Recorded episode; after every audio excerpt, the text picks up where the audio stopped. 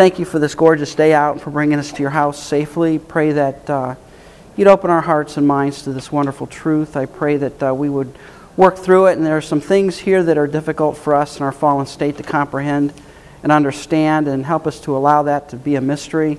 But that which we can know, I pray that we would. In Christ's name, amen.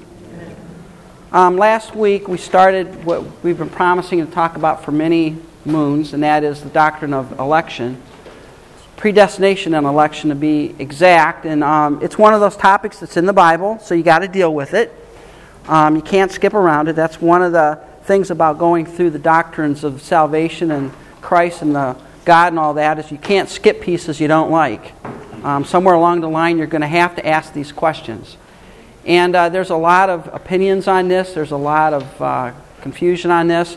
And I think last week I also said quite honestly that even though we may study this and there may be people have a different understanding of how this all works out, um, this, this is, that, that's just the way it is. This is a tough doctrine. This is not for people that uh, you know just want to scratch the surface. You got to go a little bit deeper here. And uh, there are different opinions on this, and um, quite honestly, they're all going to heaven. Some of them think they're going to heaven because they chose God. Others go to heaven because God chose them, but they all get to heaven. All right, so that's. Uh, someone asked, uh, someone said when they were talking about this, they said, well, you know, what's the difference between someone who believes in the doctrine of election and someone who don't? She said, well, wherever you land on this, one thing's for certain the people who go to heaven are the ones who believe, right? So whether you're a Calvinist or an Arminian or any, and we'll define those terms, anything in between, the people who go to heaven are the people that believe. Um, and I believe that. Um, I'm going to heaven because at one day in time I believed the gospel. I believed that Jesus was my Savior. And, and uh, you have faith, right? You have faith. And if you have faith, you believe. Yeah. Yep. And the question is, where does that faith come from? We'll talk about that.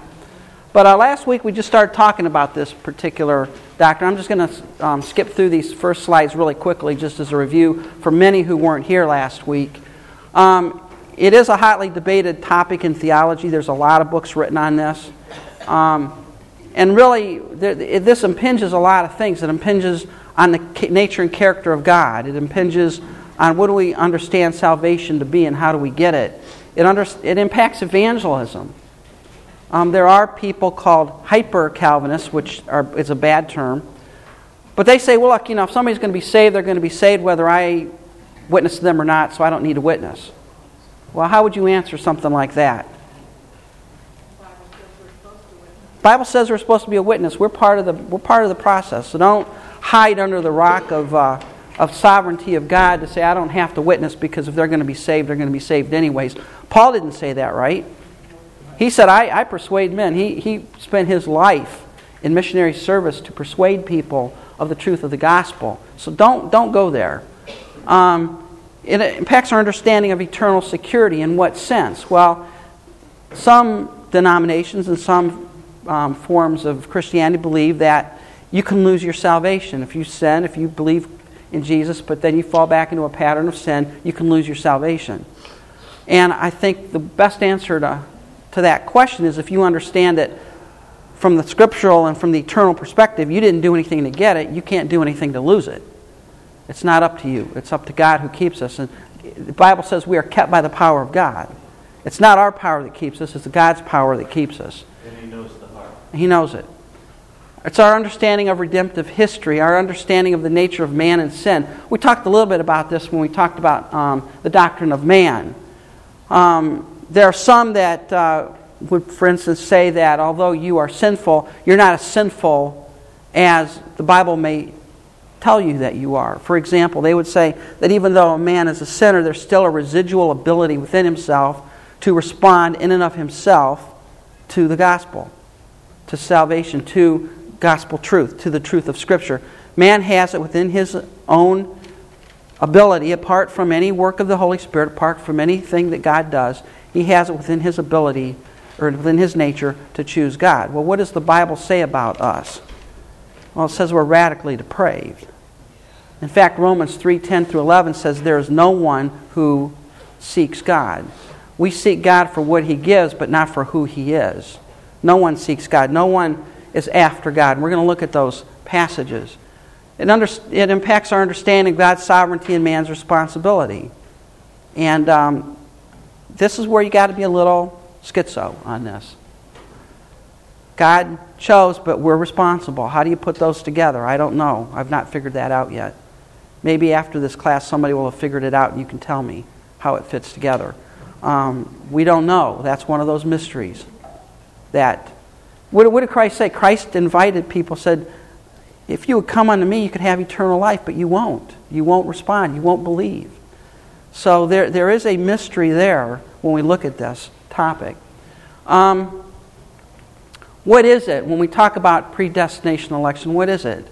Um, it has to do with God's determination eternity past of who would and who would not be saved. Now you say that doesn't sound fair.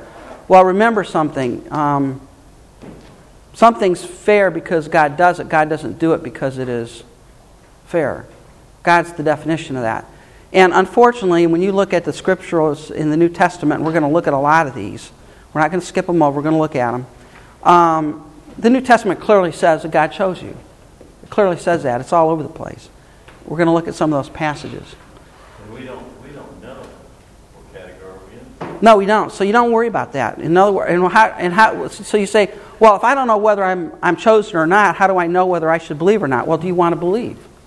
Absolutely. All right, well, see, that, that's the point. The, the point is, when we talk about this, there, there's an academic component that we have to look at from God's eternal perspective, but we can't allow that to keep us from doing what God has called us to do, which is to evangelize, which is to call people to repentance, which is to preach the gospel. We have to go that route. We can't just say, well, I'm just going to give up because what will be will be whether I do anything or not. You can't go there. But That's I'm the not- mystery. Not.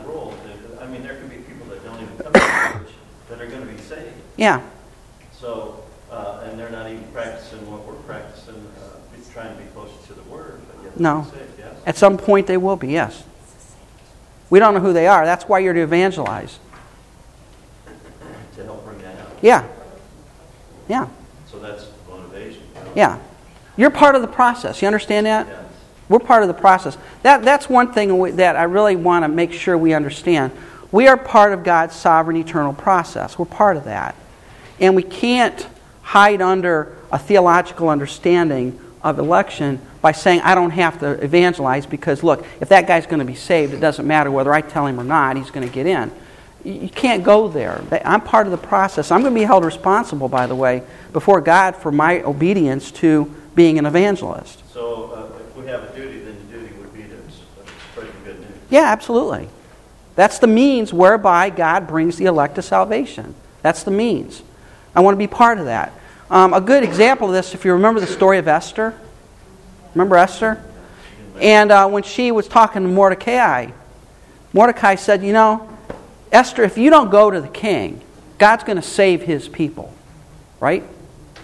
Because they're God's people. God's going to save them. Whether, whether you do anything or not, Esther, God is going to save his people. But how do you know whether God made you queen in order to save his people? And if you don't do it, you and your father's house are going to miss a blessing. God will, sa- God will save his people. That, that's God, and, and understand that that's God's responsibility. My responsibility is to do what God has told me to do. So, what God has told me to do is be part of the process. You know, when we had our German exchange student stay with us, my understanding was if she was elect, God would save her regardless of whatever I did. But you know what? I wanted to be part of the process. I wanted to be one. I wanted to be the one that shared the gospel with her. I wanted to be there when she became a Christian. I wanted to be part of that. That's a good, that's a good point, though. I think we missed that. We miss that because because what our problem is, we go too far down one branch or the other branch. You can't do that. And that's one of the dangers we're going to talk about here. You can't shoot down this side and say it's all up to me, it's all my responsibility. Nor can you go down the other side and say I don't have to do anything. God's going to do it anyways. You you got it. You got to stay in the middle, and it's hard to do that. all right, it's hard to do that. But we're going to see how we can do that. Um, the Bible does clearly teach that God chose whom He will save. Now we understand this in this sense. It's not that. It's not that, and we're going we're going to be coming around to this topic many times. It's not that God said, I'm going to choose that person to go to heaven and that person to go to hell. That's not what the Bible teaches. What the Bible teaches that God, in His sovereign purpose that He had in Himself before time began, chose whom He would redeem. Why did God do that? Because He wanted to, Ephesians chapter 1. How many people read Ephesians 1 and John 6? Did your homework? All right? We're going to look at those passages. All right? Why did God choose Alan Schaefer? Because He wanted to. No other reason. And, and that's, that's all that the Bible gives us. So the problem then becomes on what basis does God choose? That's really where the debate is.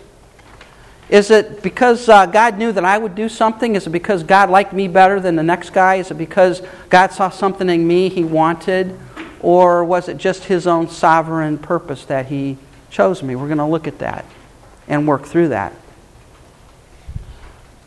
Now, we looked at this. We said there's some various positions. And by the way, I took all the different positions, just boiled them down to like four major categories. These are just, there's all variations in between all of this, okay? There's variations here and there. But these are the four basic clumps um, of views on this. One, God has no idea who's going to be saved. All right, that's the open theist view. We talked about open theism back when the doctrine of God, doctrine of theology proper, Basically, what it says God doesn't know the future because the future hasn't happened yet. So, how can He know the future?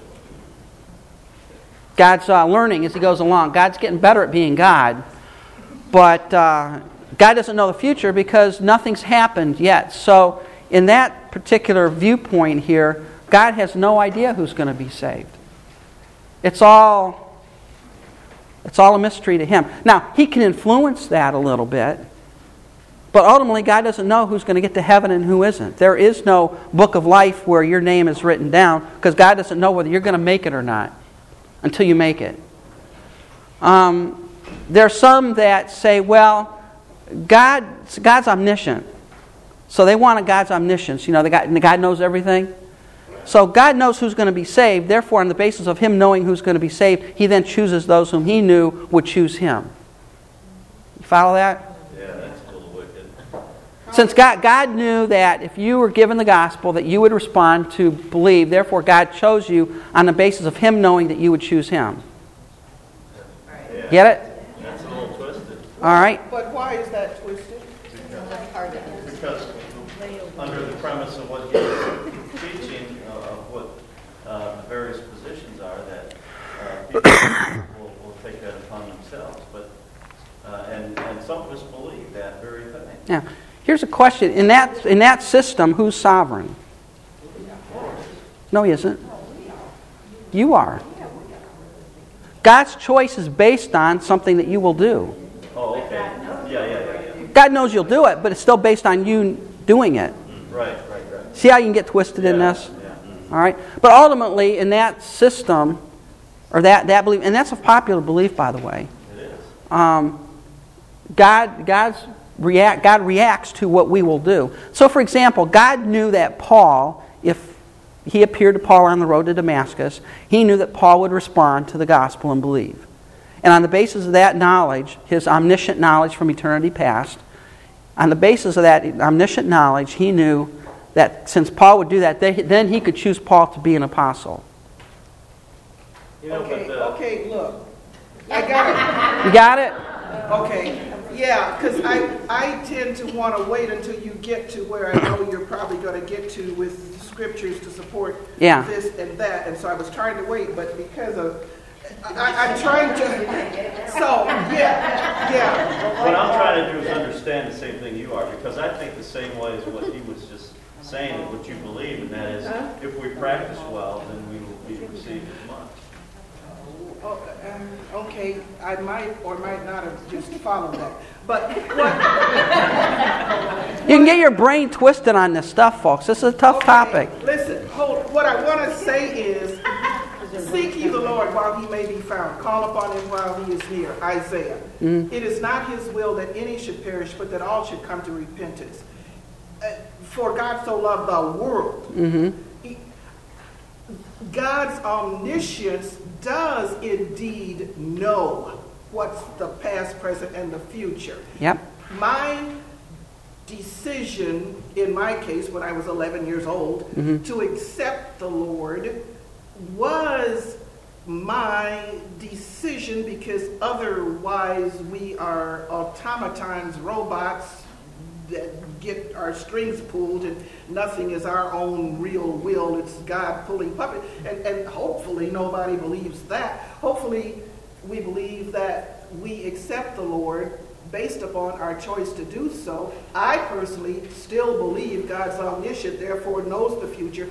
I personally believe that God's sovereignty doesn't have anything to do with my choosing to accept or not accept Him. That's got to be my will. Otherwise, if it's not, it's Him pulling the puppet strings and being picky, and thus we have to rip out of the Bible. It is not His will for any to perish but for all the, we have to rip out of the Bible, seek ye the Lord while he may be found, which coincides, however, with Jesus saying, I came to seek and to save that which was lost. You got to take all the scriptures, and therefore, I believe that we choose. Therefore, I believe that, I mean, my personal view is the one that you just said is twisted. I don't see it as twisted. Okay.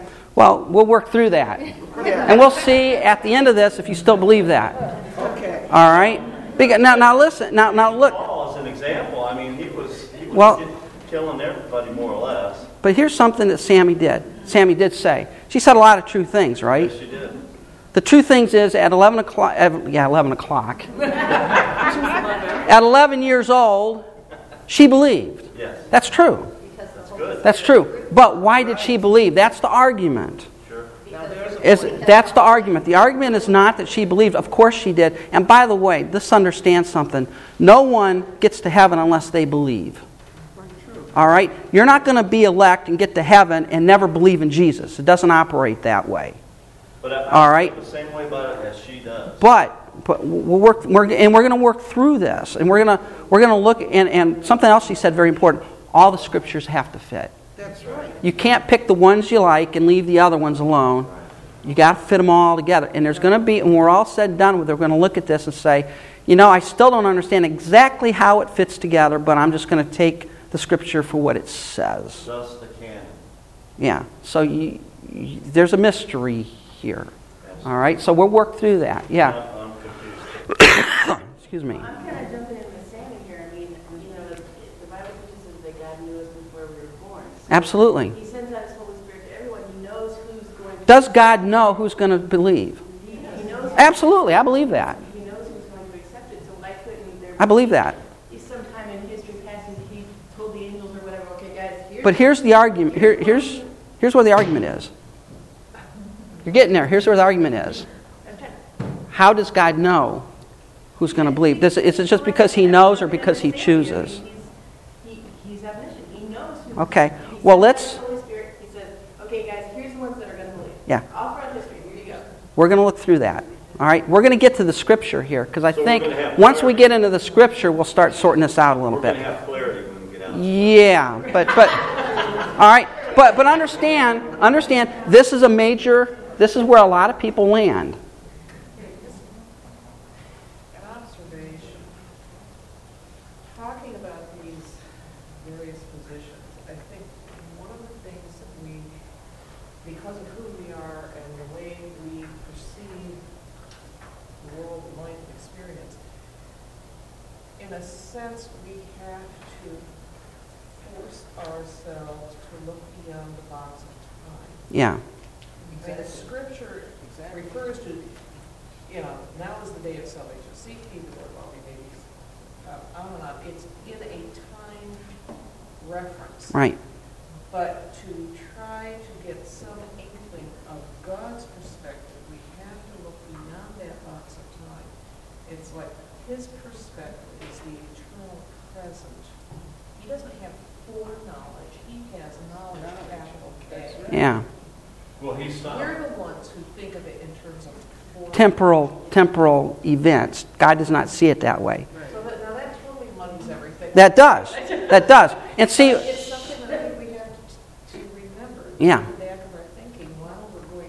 this. and that's one of the big things that, that I hope you that when we get done come out of this you understand that, that God sees things differently than we do. So there, there's really two perspectives there's God's eternal perspective, and then there's our perspective as you struggle in time with understanding what God's decree was.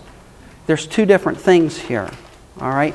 And there's an apparent contradiction between them from our perspective, being people of the box, people bounded in time and space.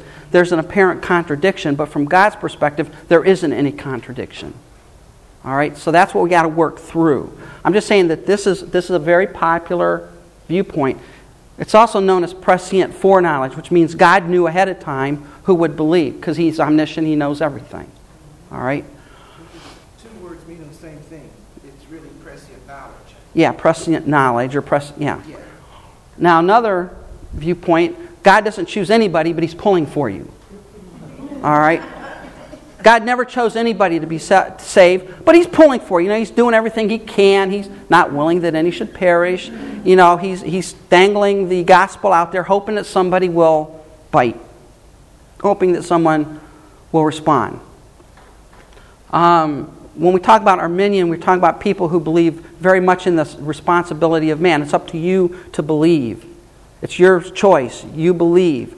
Um, God calls you to make uh, to exercise faith and believe. And therefore, if that's the viewpoint, then salvation is something that's left up to the evangelist and up to the recipient, right? Yes. So if I, you know, if I walk by somebody on the street and I don't stop and give them the gospel and they go to hell, it's my fault because I didn't share the gospel with them because maybe they would have believed if I would have done that. Um, I have to disagree with you. um, because I think that's like a little, um, like, like way off to the left. You know? It is. It's a I mean- clump. I mean, because the way I understand this, and I, I've, I've studied this a little bit myself, like, Excuse me. you know, free time, and I, and I don't know it all either. Um, but um, the way I am learning it personally is just that it goes back to, you know, your saving faith, your your free will to accept Christ. Like we all Free will. go down to, you know, the altar call. You Mhm. know, we all have the altar call or, or that personal experience with God where we accept Him as our personal Savior, and that is where the argument ends. All right. Well, we're going to talk about free will and whether you really have one or not, but we'll get there. So very. I'm sorry, we're, it's taking a little while to get through all of this stuff. We're going to get there. And we're going to talk about Peter, and we're, we're going to talk about all these passages. We're not going to cover them up. But we got to work through to get there so we can Yeah, see how this all works out. Well, I'm just looking at these are the clumps. These are, these are the various positions, all right? Um, by the way, Charles Finney, who founded Oberlin College, fell into this somewhat. He believed that he could persuade anybody to be a Christian.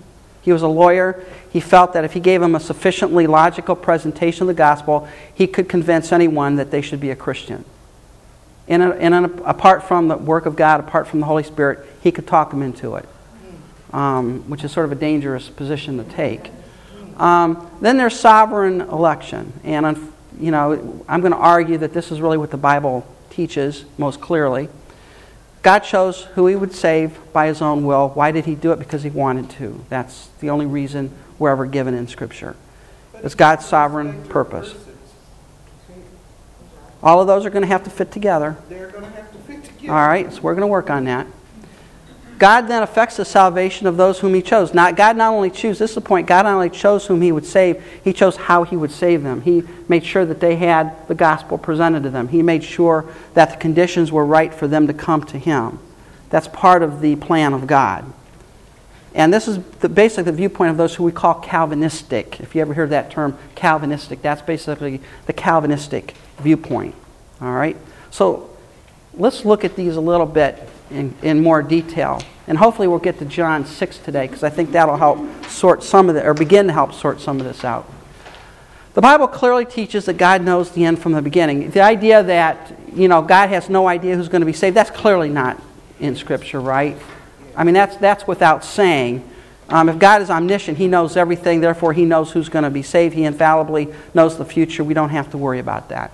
I don't even know how they can still call it God if he's clueless. Well, that's, that's a good question. You know, interesting. I was listening to somebody say, you know, he's heard the doctrine of Christ assaulted, the doctrine of the Holy Spirit. He said, I never thought they would attack the doctrine of God.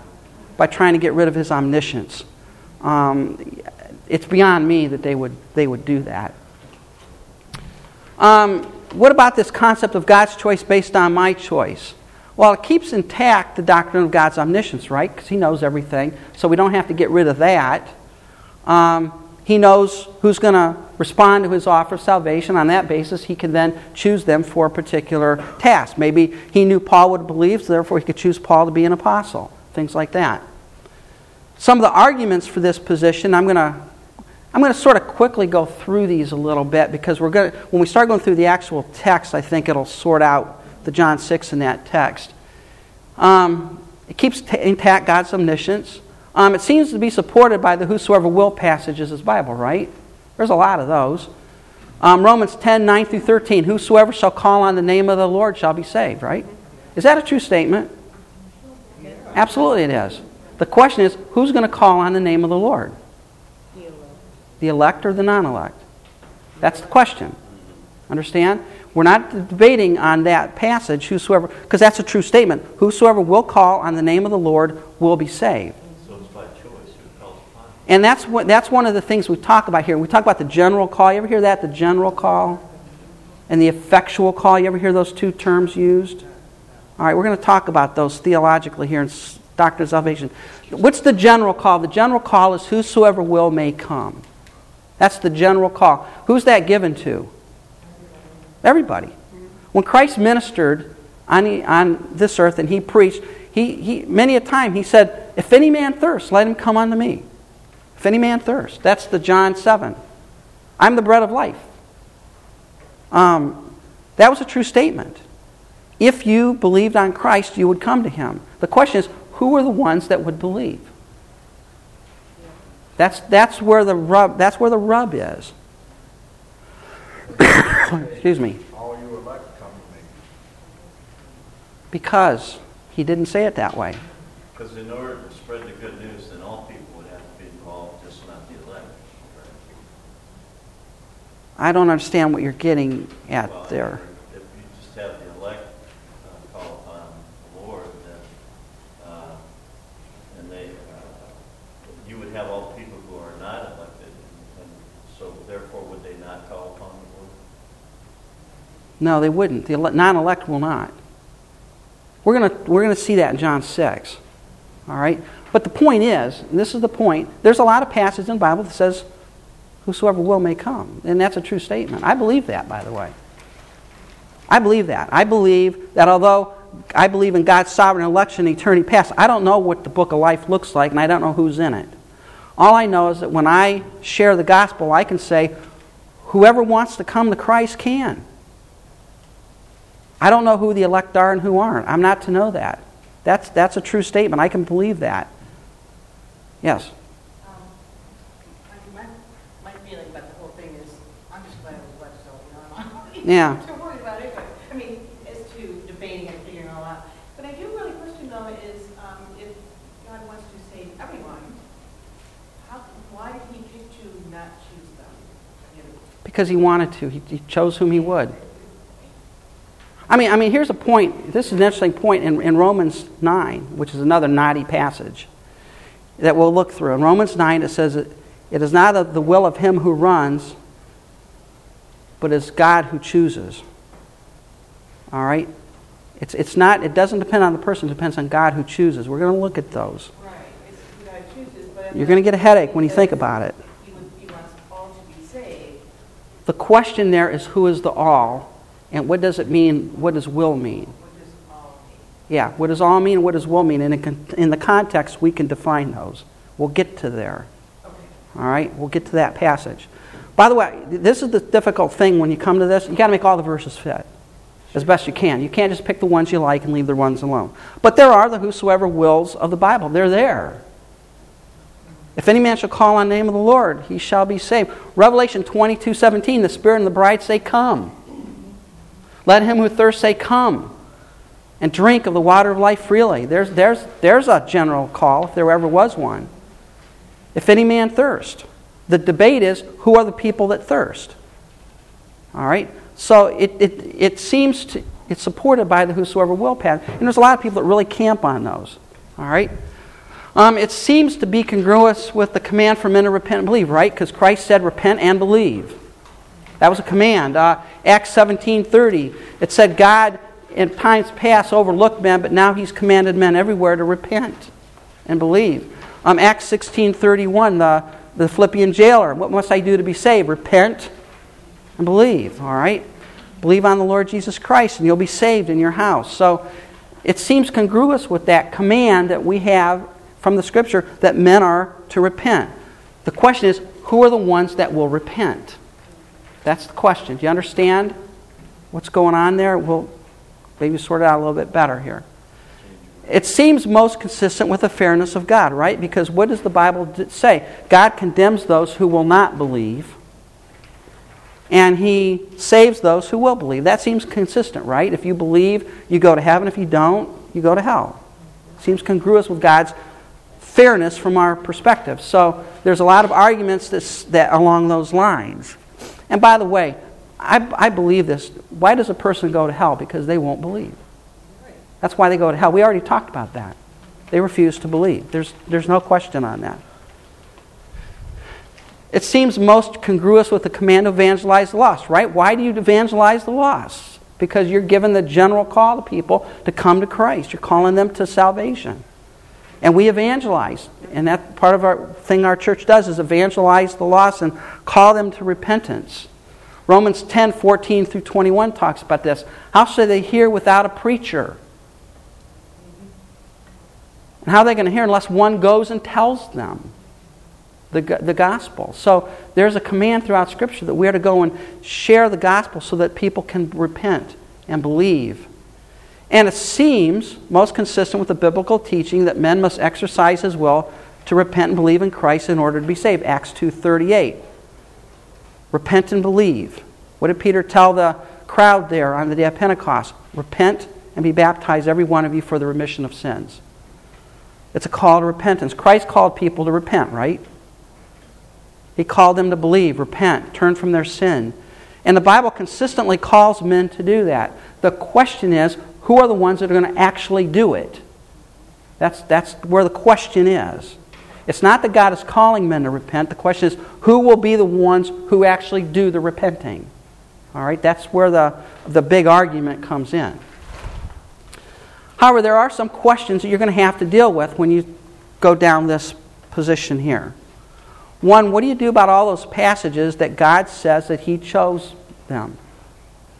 God says He chose. Um, Ephesians 1 3 and 4. We can look at some of these here. Because remember, what's, what's our goal? To make all the verses do what? Fit. fit. That's our goal. All the verses need to fit together somehow. I can't pick the ones I like and leave everything else alone.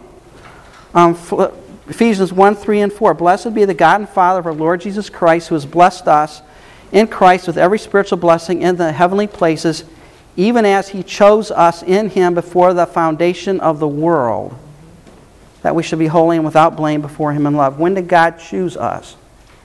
Well, he chose us before the, before the world was ever created, but he did it because of his living outside of time, and he knew in 2000, or 1955 I was going to accept him. Okay, that's, that's, that's one way to understand it.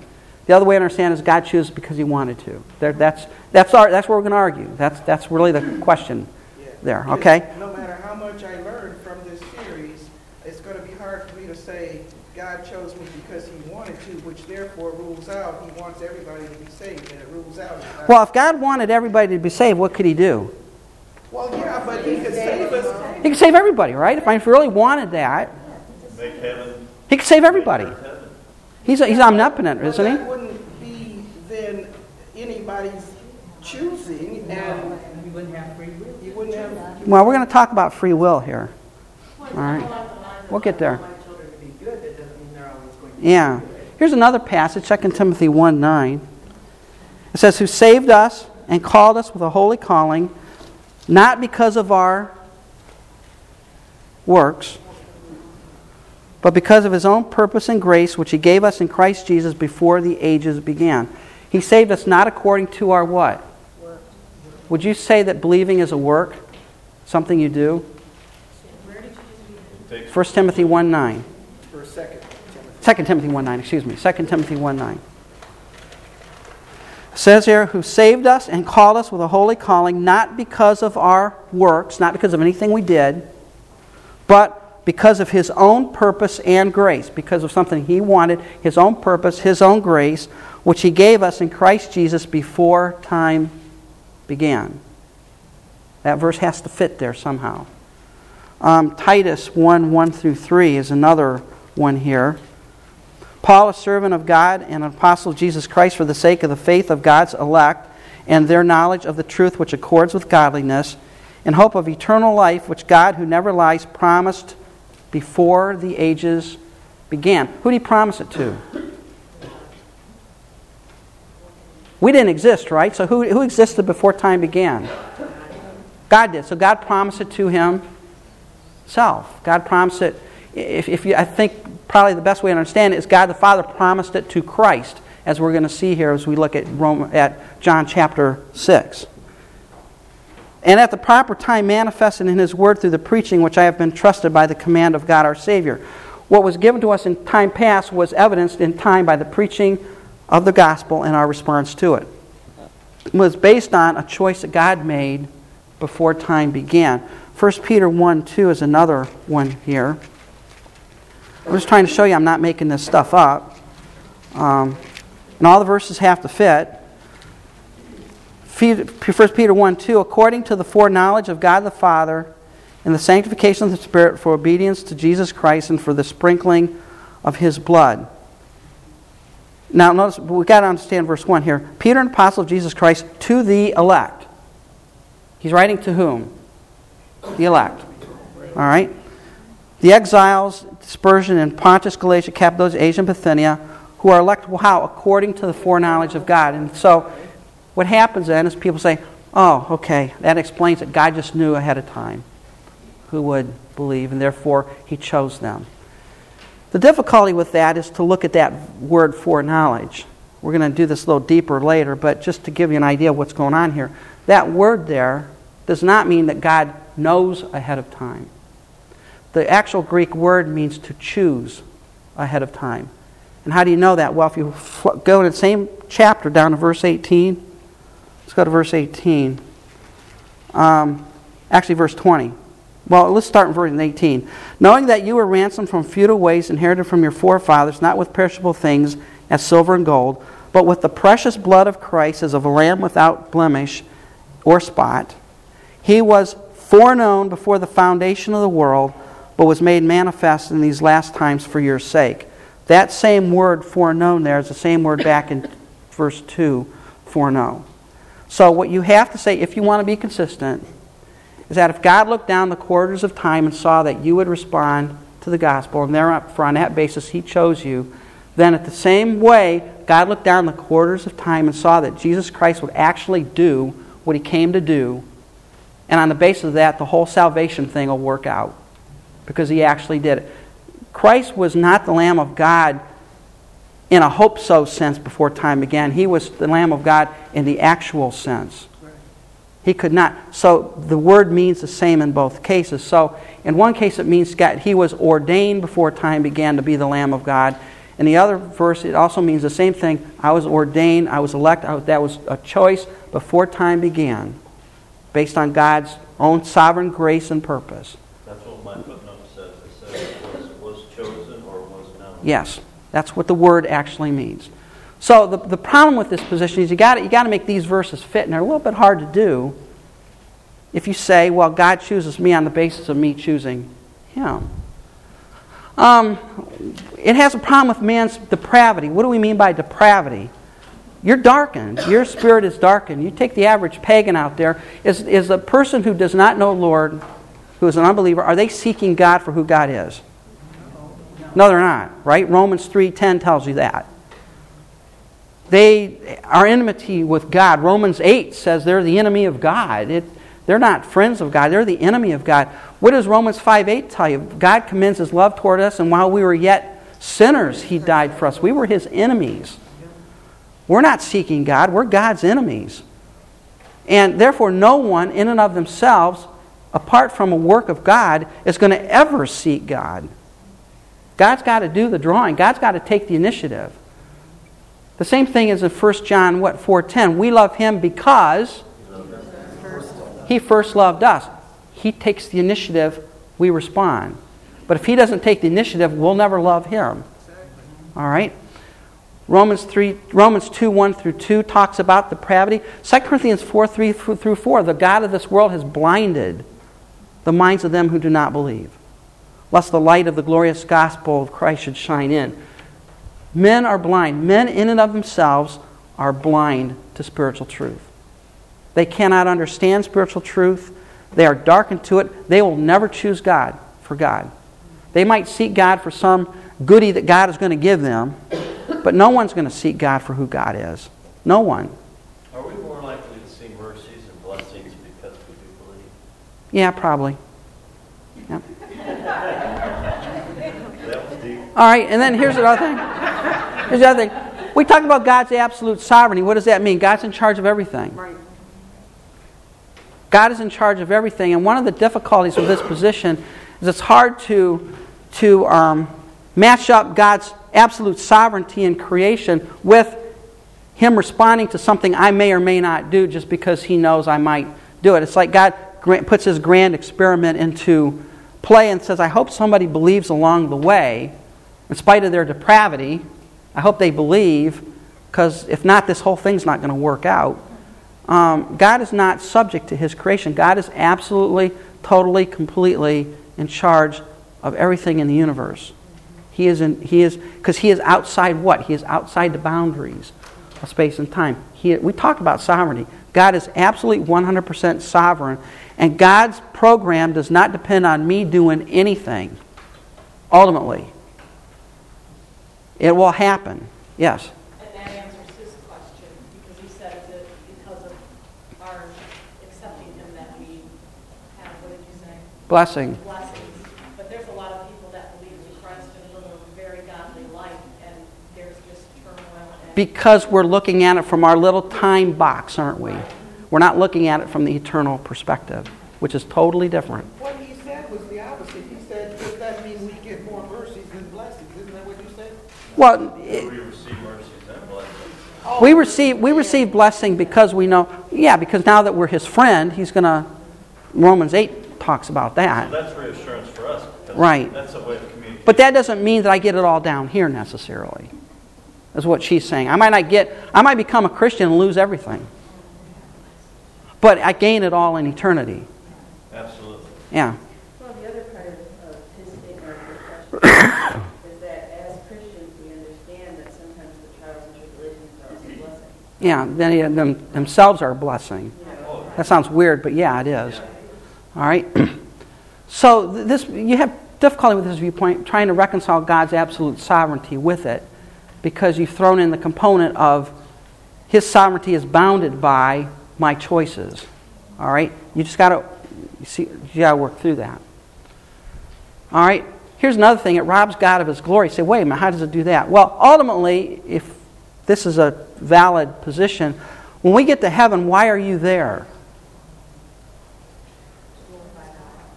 No, you're, you're, you're, waiting to hear the answer because I chose God, therefore that's why I'm in heaven. But I don't agree.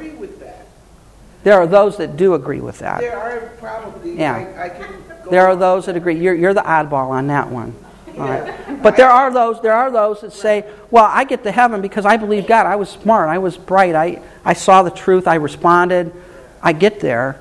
And if there's anything that Romans 3 tells us is that everybody gets there by grace. You know, there's not, there's not going to be any boasting in heaven. Yeah, Ephesians 2, 8, 9. So Yeah. That's why I don't agree with what you are, I, I agree with you. Some people that go some this way. And again, what I'm doing, I'm, I'm saying there's a lot of there's a whole spectrum Yeah, on You're this. doing a great job of laying out the, the There's a whole spectrum, and not everybody believes everything here. right. Okay? But there are some that do. Some, yeah. There are some that do. And, and the whole thing is that God designed, in His omniscience, He designed a salvation where nobody could boast. Nobody could get to heaven and say, I'm here because I am a nice person and God really liked me better than somebody else. Nobody can get to heaven and say that. We're all there by one reason only, and it's by the sovereign grace and mercy of God. What about, yeah, You know, I, I, I really want to get to John with 6. love when it comes to knowing everybody. And, and, uh, you know, I think about it though, you know, if, if I were able to create my own little world of some animals, you know, and the animals look at me going, well, who are you, you know, and I don't like this, I'd be like, well, you know what, tough. I need you. You know, Yeah. I have to make my own choice and, you know. You've been reading Romans and, 9. You know, and, and, yeah, and God told Yeah. so, too. Where, where are not created? Yeah. Created, you know? Yeah. So whether I like it or not, it's not my choice. We got to go with what the scripture says, make all the verses fit. How about the God is pulling for you view? Well, some of the, a lot of the same pers- same emphasis is given. This might, maybe one difference is they really camp on this free moral agency of man. Now, we're not going to talk about this today, but one of the big questions is well, I have a freedom of the will. I have a will that's free to choose or not to choose. The answer to that, according to the scriptures, no, you don't. You have a will that can choose, but it's not a free will. Because your will is bounded by what you are, your nature. Follow? Your will is bounded by your nature, by what you are. By, your, by, by virtue of you being a human being, you, you have a will that's bounded by the parameters of what it means to be human. So we're predestined humans. All right? What do we mean by that? Well, I can choose between doing something bad and something not so bad, right? I can make a choice. But the scripture says if I am not a Christian, I cannot make the right choice for the right reason no matter what I do. Why is that? Because I'm God's enemy. Romans 8. I'll never do the right thing for the right reason. And even as we're Christians, have you ever done have you ever really could say that I've done something for the right reason? I've done the right thing for the right reason, 100% purity in my motives. No, that's right. Why? Because you have a will that's bounded by. Your limitations, your fallenness. And that's one of the great things about heaven is because we're going to be given a new will that's not going to allow us to sin. We're not going to be able to do it. We're not going to be able to sin because our nature is going to be changed. All right? So you have a real problem with this idea of man being a totally a free moral agent. If you mean by that you have the ability to choose, yes. If you mean by that you have the ability to choose anything for any reason, the answer is no, you don't. I mean, I went to Maine and I could walk into a restaurant. I had the freedom to eat anything on the menu, but what do you think I did not eat? I hate it. it's gross. I'm not going to eat lobster. It didn't even it didn't even occur to me to eat lobster. It never occurred to me, gee, I wonder the, how the lobster tastes today. I never even thought of that. You know, if it didn't have beef on it, forget it. I'm not going in there to eat. You know, um, that's just my nature. That's what. Now other people know, oh, lobster. You know, the bigger the better. You know, um, no, forget it. You can eat the things. You know, yeah, throw them back in the ocean. Uh, you can go ahead and eat the things. Um, but that's because I have a I have a will. I have freedom to eat anything. But one of the choices I'm not going to make is lobster. That's not one of the, That's not on my menu. You don't like seafood? I don't like seafood. Donna does. I don't. All right. Good for your brain. I know, but I don't like it. And that's one of the problems with this. Man does not have a totally free will. Why? We are deceitful. This is interesting. Jeremiah 13 23 is an interesting verse. Can the leopard change his spots or the Ethiopian change his skin? Neither can you who are accustomed to do evil do good. That's right, I got spots. What is God saying there? It's easier for a leopard to change his spots and for an Ethiopian to change his skin than for you who are doing evil to do good. Why? It's not within you to do that. It's not within your nature. Ephesians 2 1 through 2 says we are dead in our sins. We're dead. We're a body that's dead on, that's on a slab. We're, we're dead in our sins. Romans 8 6 and 8 says we are enemies of God. It says the carnal mind is enmity against the law of God. It's not subject to the God. It can't be. They that are in the flesh, and if you look at the context of Romans 8, that's unbelievers. Any person who is in the flesh cannot please God. Your pagan, unbelieving neighbor cannot, under any circumstance, no matter what he or she does, they can never please God. It's not within their ability to do it. They can't do it. Alan, the fact that we're, uh, the heart is, you know, depraved and desperately, what's that? Minute. Uh, the statement about the depraved not being able to do the right things for the right reasons, which therefore says those who do the right things is for the wrong reasons, selfish reasons, what Mhm. have you. I also apply that to the saved, the elect, those who know the Lord. Uh, because even in the best case scenario, there's something by doing the right thing that we want to get from it. Yeah, and that's one of the tough, that's, that's tough. you you've made an absolute correct statement. Um, even those of us who believe, it's hard to do the right thing for the right reason with an absolutely pure motive. We, for, we can, theoretically, we can, but not, we don't always do that, don't we? We don't always do that, and that's the tough thing. Alan, what is that word measures up to, makes sense. Yeah. Yeah. Um, Uh, what about sovereign election? I want to get to I want to get to John six a little bit here, folks. So might as well open your Bible to that, so we can. I got two of them. Sovereign election. When we talk about this, the way the biblical, I think the Bible teaches it, it's congruous with the biblical teaching that God has chosen those whom He would save. The Bible says that. Somehow you got to make those verses fit. It's also congruous with evangelism. Why? Because evangelism is the means whereby God's will is worked out. All right, God uses evangelism as the means whereby the elect hear the gospel and believe. It's congruous with the biblical teaching of depravity. What does that mean? God has to do something to overcome your darkness. Because in and of yourself, you're never going to see the truth for what it is. Why is it that I don't know if you've ever, those of you come to know the Lord, how is it that you've heard the gospel and heard the gospel and heard the gospel and it just bounced off? It didn't make, and all of a sudden one day it made sense. Uh, happens every day. One day all of a sudden, wait a minute, oh, oh, and you see it. Um, that's, that's congruous with this. It, it makes, it's God who does that, that work in you. Yeah, but you got to be careful what group you get into. That's right.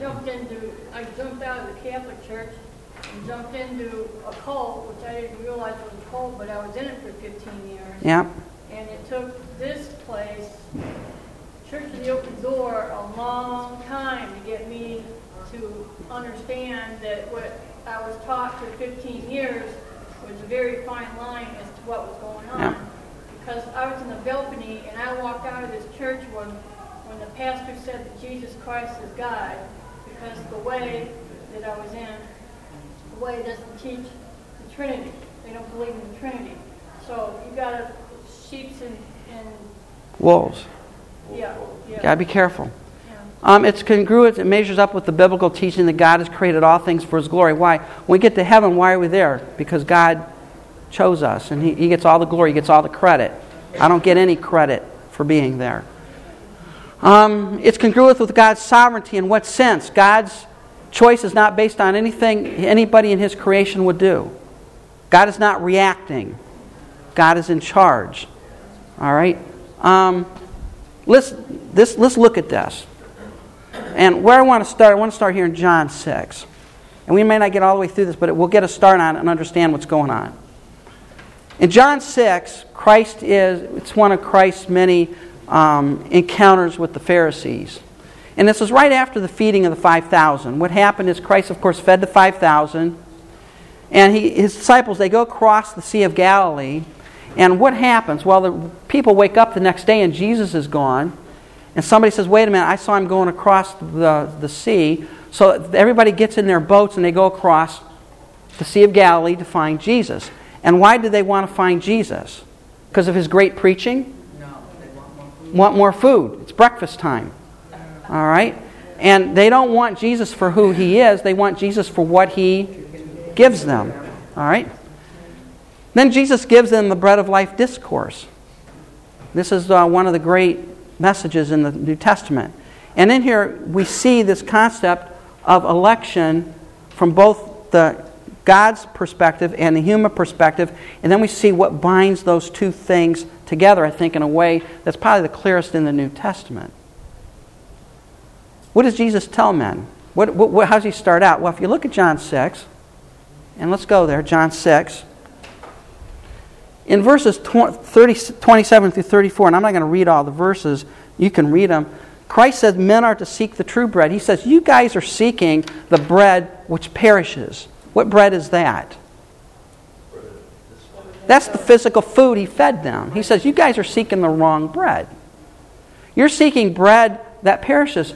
You need to seek the true bread, the true bread of life. And of course, what is he talking about? He's talking about himself, he's talking about eternal life. He's talking about the true bread of God. And they're thinking, What do you mean, manna? See, they're missing the point. They don't understand what he's saying. He's saying you got to seek the true bread. So there is a component of human responsibility, right? Christ is telling you guys you need to seek the right kind of bread. Just like he told the woman at the well, you don't really want that water, you want the true water. All right? And then in John 6:35 he says what? Well, those who believe what happens to them? They get eternal life. John 6:35 I am the bread of life. Whoever comes to me shall not hunger, and whoever believes in me will never thirst. I'm the true bread of life, if anyone. Now, who's he talking to? Well, he's talking to the crowd there. If any of you guys will believe in me, you will have the true bread and you will never thirst. So that's, that's clearly a, a call for them to believe. There's no doubt about it. However, here's the problem. Here's where the rub comes in. Men cannot seek the true bread because of what? They're blind. John 6 36. You know, you got 35, and then you got 36 that comes right after that. But I say to you that you have seen me, and yet you do not believe. You've seen the true bread, you've seen the true water, but you guys still won't believe. You won't believe what you're seeing. And why aren't you believing what you're seeing? Well, well, verse 41 through 59, if you look at verse 41, the Jews are grumbling and saying, What does it mean I'm the true bread that comes down from heaven? They're trying to figure this thing out. But here's verse 44 or 43. Jesus answered and said, Do not grumble among yourselves. No one can come to me unless the Father who sent me draws him. Why is it we're called to seek, we're called to seek for the true bread, but we can't come unless what? We're drawn. What is that? What is that talking about? This is the drawing here. I mean, we understand it now as the Holy Spirit. But what Jesus is saying is, you can't come to me unless the Father is doing a work to draw you to me. Or you're not going to come because you don't care, because you can't see, because you don't understand anything I'm telling you. Because you're spiritually blind. You can't understand it unless the Father draws me. And then um, there's another one here. Um,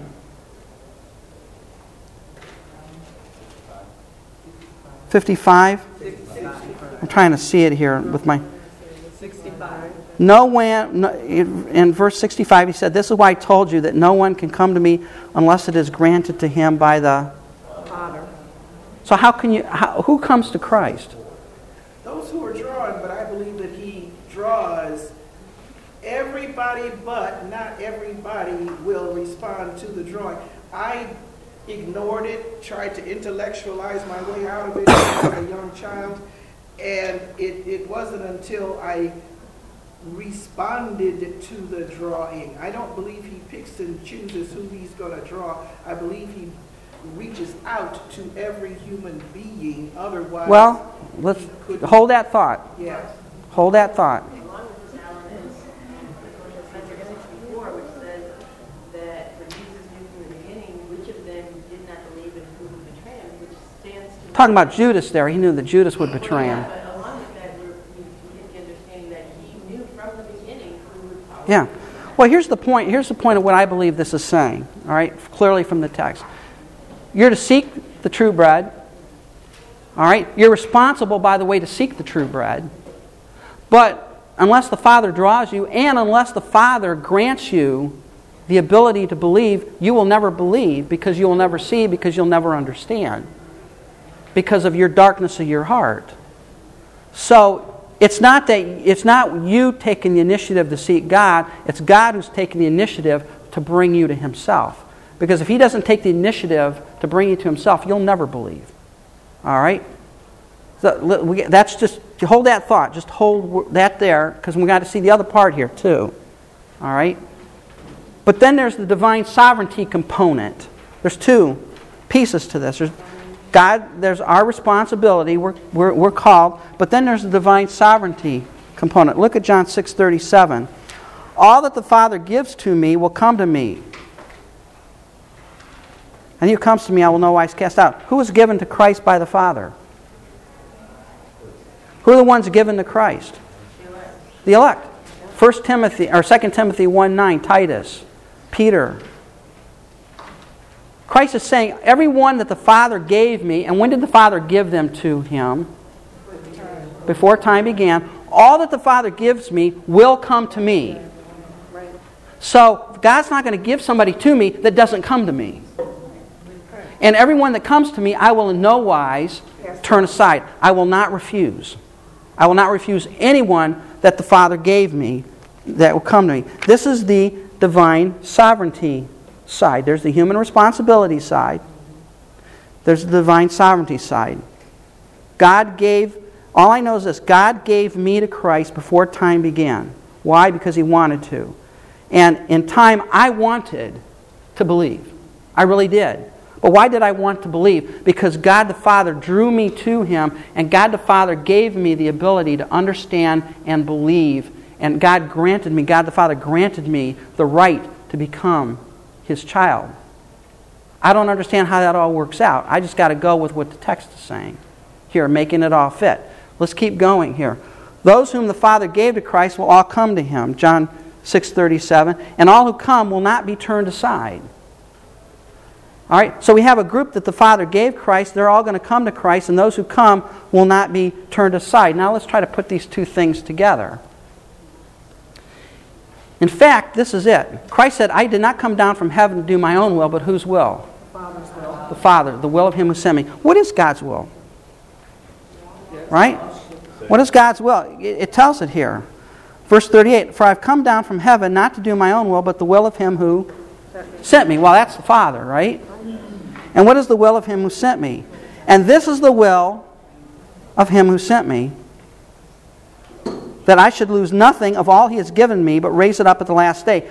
God's will is, God the Father's will is, that all that God gave Christ, the elect, all of them will not, none of them will be lost, but they will be raised up at the last day. What does it mean to be raised up at the last day? Heaven, right? Glorification, the realization of our salvation. It is God the Father's will that everyone, every person that He gave Christ in eternity past will come to Christ. Those who come to Christ, Christ will not refuse. Rather, they will be raised up at the last day. But then look at this interesting thing here. For this is the will of Him, of my Father. This is also the will of my Father. That everyone who looks on the Son and believes in Him should have eternal life, and I will raise him up at the last day. What's that? What's, what part is that? That's the human side of this equation. The first verse there is the eternal side. What did, from the eternal side, what is it saying? The eternal side says God gave Christ the elect. And, and, and he gave him in such a way that it is will that Christ would effect the salvation of all those whom he chose. They would be raised up at the last day. However, it is also God's will that everyone who sees the Son, this is the time part, and believes in the Son will be raised up at the last day. They will be saved. Therefore, what conclusion do you draw on this? How do you put these two things together? What are these two groups? Are they the same group of people? Or are they two different groups? Is there a group of people that get to heaven because God gave them the Christ and another group that gets there because they believe? Or is the group that God gave to Christ the same as the group that believe? All right, that's the question. And there are two groups here the ones whom God gave to Christ, those who believe on the Son. So, when you get to heaven, are there two different categories? There's those who are elect, that's the group that God gave Christ. There are those who believe, that's the ones who exercise their free will. Are they two separate groups? If they are, what does that imply about salvation? There's two ways. No, that's not good. We know there's not two ways to salvation. How are we to understand it? There's one way. This is the mystery. This is what I'm trying to get to. This is the mystery. What is the mystery? The mystery is that the Bible teaches in eternity past, God chose those whom He would save, the elect. He gave those as a love gift to His Son, Jesus Christ. And Jesus Christ was the Lamb of God, slain from before the foundation of the world to save those whom God gave Him. That's God's side of the thing. The human side of the thing is everyone down here who sees the Son and believes in Him has eternal life. But who are the ones who see the Son and believe? They're the ones whom God gave Christ in eternity past. And I don't understand how that works. I don't. I don't. I'm stuck with what it says. I do. It- You think you do, but you don't. You Well, think that- you That do. could be, because I'm certainly open and willing more Yeah. than I've been sounding this morning. But Excuse me. it's just so obvious to me that the way we got to be elected is because of his omniscience of knowing that I was going to choose it. Okay. don't get what's And it- it's okay. It's okay. Right, let's understand something here. It's okay to believe that. You're not a heretic. Yeah, I know. All right? You're not a heretic. All right? This is the struggle. Do you understand what I'm trying to get at here? This is the struggle. Where I come down on this, and, and we're going to look, work through some more passages that push, I think will push you more towards my side than, than your understanding. Okay? Because uh, there's more passages, folks. This isn't the only passage we're talking about. There's more of them here that we're going to sort through. But here's, here's the mystery to me. Why is it that I, Alan Schaefer, am a Christian? Why is it that I believe? Because somewhere in eternity past, God chose me for whatever reason, I have no idea why. But He chose me. And not only did He choose me, but He ordained where I was going to be born, the parents I was born to, the time in which I was going to be born. He orchestrated all the events and circumstances of my life. Why was I born to Christian parents who went to a church that preached the gospel? All of those things are part of His sovereign plan for me.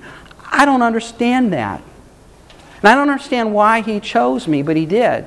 And I know that as a eight year old child, I finally, when I was reading through my Bible one day, all of a sudden the light bulb went on. And I understood the gospel. And my immediate response was to believe. And you know what? I believed. I did. But why did I believe? I believed because God drew me to Him. God drew me through the Holy Spirit. God opened my eyes to understand. God gave me insight. He did the work. It's not me. It was not my great intellectual ability that helped me understand what the gospel was. It was the Holy Spirit that opened my eyes.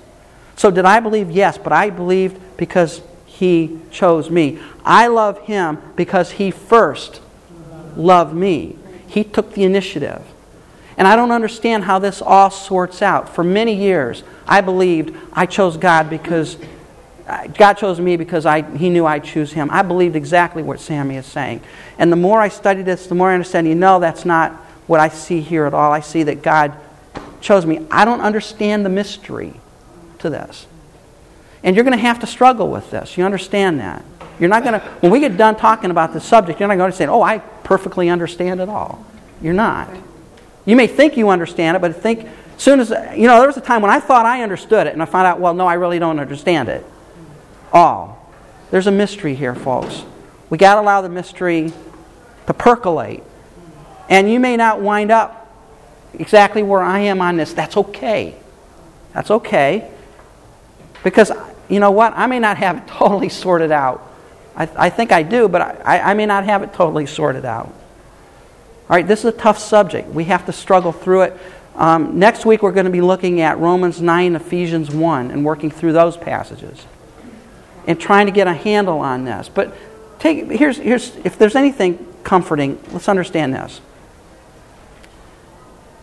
If divine sovereignty, if what I believe the Bible teaches is true, then I can't do anything to foul this thing up. You know that? Because God did not choose me to be saved, God chose me to be glorified with Him in heaven. Salvation is a step along the way. I can't mess this up. And every night when I go to bed, I just stand in awe of God's love for me. It, it, it humbles me to realize that I don't deserve anything from God. And yet He's given me wonderful all things. I, I don't understand this. We'll have to pick this up next week because we're out of time and they're going to be breaking down the doors to get in. Romans 9 Ephesians Romans 9, Ephesians 1. yeah. Um, I, I, I agree with what you said, because God chose your parents, but I am a survivor of Munchausen by proxy. And I didn't find this out until six years ago, when my dad, my mom, and my brother all died. But God could have stopped the abuse that I was going through at any time, but He chose to let me go through it for some odd reason to get me to where I'm at Yeah. today. So let's close in prayer. Father, thanks for this time and thanks for this difficult topic and the discussion we've had. Help us to think about these things and be students of the Word. In Christ's name, amen. Thanks, Alan. All right. Good one. Your prediction was